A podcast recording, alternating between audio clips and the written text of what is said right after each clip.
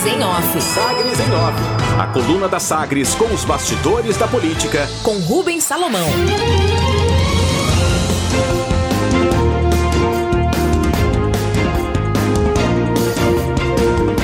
Jorge Cajuru e a bancada do Cidadania acionam o STF para instalar a CPI da pandemia no Senado.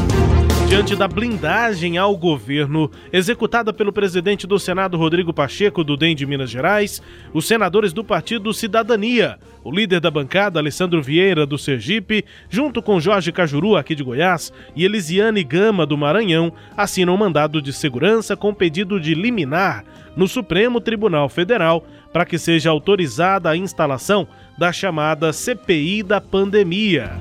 Proposta para a Comissão Parlamentar de Inquérito pretende apurar as ações e omissões do governo do presidente Jair Bolsonaro e da gestão do ministro da Saúde, Eduardo Pazuello, no enfrentamento da pandemia do novo coronavírus. O ministro Luiz Roberto Barroso foi sorteado o relator dessa petição essa, esse pedido né, para reabertura da comissão já conta com o mínimo de 31 senadores, é o número regimental para que a CPI seja efetivamente aberta. O protocolo ocorreu no início de fevereiro pelo senador Randolph Rodrigues, da Rede do Amapá o presidente do Senado, Rodrigo Pacheco, chegou a se comprometer a, primeiro, instalar uma outra comissão de acompanhamento das ações contra a Covid e, depois de 10 dias, fazer a leitura do requerimento de abertura da CPI. Só que isso não aconteceu. Em entrevista ao programa Roda Viva da TV Cultura, Rodrigo Pacheco disse que a instalação dessa CPI seria contraproducente. O texto da ação levada ao STF aponta, abre aspas, ao assumir a postura objurgada, patentemente inconstitucional, o excelentíssimo senhor presidente do Senado está a impedir que o, que o parlamento desempenhe um de seus mais relevantes mistérios, que é o de investigar e fiscalizar a atuação do Poder Executivo. Fecha aspas, aponta um trecho do texto desse pedido enviado agora ao Supremo Tribunal Federal para que a CPI da pandemia seja instalada. Tentativa depois do amplo desgaste político no momento em que a Polícia Federal abriu inquérito para apurar a omissão do Ministério da Saúde, principalmente em relação à falta de oxigênio em Manaus, agora Pazuello tem feito sinalizações a deputados e senadores. Os acenos se somam a ações de interlocutores do Palácio que tentam desmobilizar os partidos que apoiam a criação da CPI.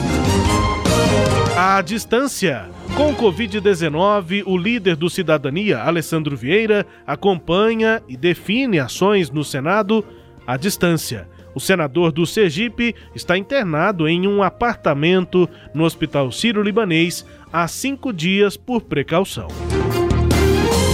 Retomada.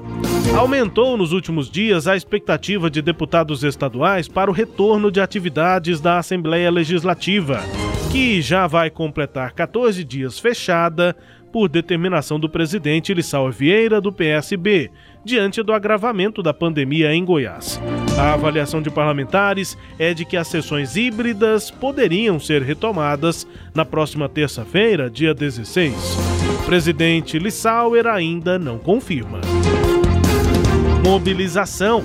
Wilson Tavares, do Progressistas, prefeito de Gameleira de Goiás, ainda não foi eleito novo presidente da Associação Goiana dos Municípios, a AGM, que teve eleição adiada para o dia 25, mas já atua como se fosse.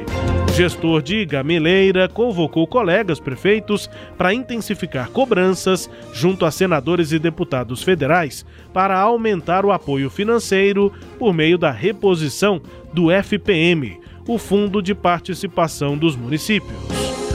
E no combate ao vírus, o prefeito Wilson Tavares aponta que o reforço de caixa é vital para os gestores municipais diante da situação crítica da pandemia em Goiás, principalmente pela ausência do auxílio do governo federal encerrado em 2020. E tem regra: o Ministério Público abriu inquérito para investigar se o ex-deputado federal Jovair Arantes deveria mesmo ser vacinado contra a Covid-19. O político apresentou carteira de filiação ao Conselho Regional de Odontologia de Goiás para receber o imunizante. A atuação dele, Jovair, e também do presidente do CRO, Renerson Gomes dos Santos, também será apurada. A recomendação, a promotora Marlene Nunes Freitas Bueno recomendou formalmente ao secretário municipal de saúde, Durval Pedroso, que servidores confiram a existência de efetivo exercício profissional, como prevê o Plano Nacional de Imunização. Difícil imaginar que Jovair Arantes esteja mesmo exercendo a odontologia para ter recebido a vacina. Destaques de hoje da coluna Sagres em Off, Cileide Alves.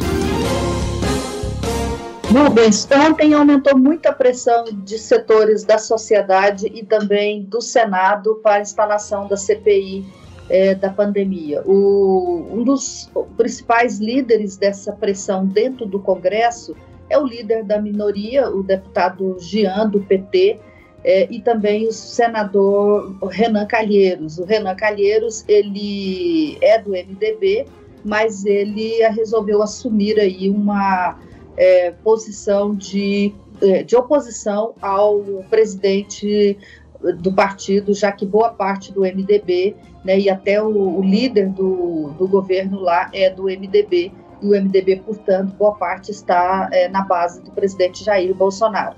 O Renan Calheiros tem dito que não depende, o, pres, o presidente do Senado não, não, não precisa de, é, não tem o direito de instalar ou não instalar uma CPI, né? O número de votos necessários, você falou outro número, mas eu até chequei aqui, o número de assinaturas necessárias para se convocar uma CPI é de 27. Sim, eu, eu, é, eu, eu, falei errado. Tem 31, o que é mais do que o 32. mínimo necessário. 32, sim. Tem, tem, é, tem 32, né? Cinco a mais do que o, o número necessário para convocar a CPI. Então, o, a única competência que tem o presidente do Senado, depois de, de a, o pedido de CPI ter completado essa, esse número mínimo exigido, é avaliar, segundo Renan Calheiro, se está estabelecido um fato, né? A CPI não pode ser CPI de tudo, a CPI que vai investigar o fim do mundo, por exemplo, ela tem que ter um fato determinado. E aí cabe então somente fazer isso, tendo as assinaturas e tendo o fato determinado, cabe ao presidente é, do, do, Senado convocar a CPI. E não é o que está fazendo o presidente Rodrigo Pacheco. Ele ontem, diante das pressões, resolveu negociar, né? Porque é, a coisa começou a crescer muito e ele viu que ele tinha que fazer algum tipo de contrapartida. E ele propôs criar uma comissão no Senado para acompanhar as medidas que estão sendo adotadas. A gente sabe que isso não funciona. Né? Teve essa comissão mista já, que inclusive o relator era o deputado federal de Goiás, o Francisco Júnior, e o relatório que ele fez e entregou pessoalmente para o presidente da República dizia que as medidas que tinham sido tomadas estavam todas corretas, que tinha pequenos erros aqui e ali, mas que o conjunto da obra estava boa.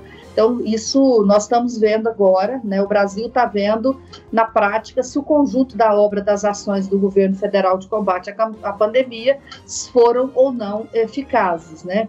Então, é, essa é a estratégia do Rodrigo Pacheco para tentar inviabilizar essa CPI. Adiante desse quadro, que aí o Partido Cidadania decidiu ir para o STF, porque entende que Rodrigo Pacheco não vai ceder e que se eles têm assinaturas é, necessárias e se tem um fato determinado, a, o, o, jeito é forçar o Rodrigo Pacheco a instalar essa CPI. O Rodrigo foi eleito para a presidência do Senado com o apoio de Jair Bolsonaro e, obviamente, está exercendo aí um papel de aliado do presidente da República, Rubens. Destaques de hoje da coluna Sagres em Off com análise de Cileide Alves. A coluna que também é podcast está no Deezer, no Spotify, no SoundCloud e também nos tocadores do Google e da Apple. Com todo o conteúdo no sagresonline.com.br.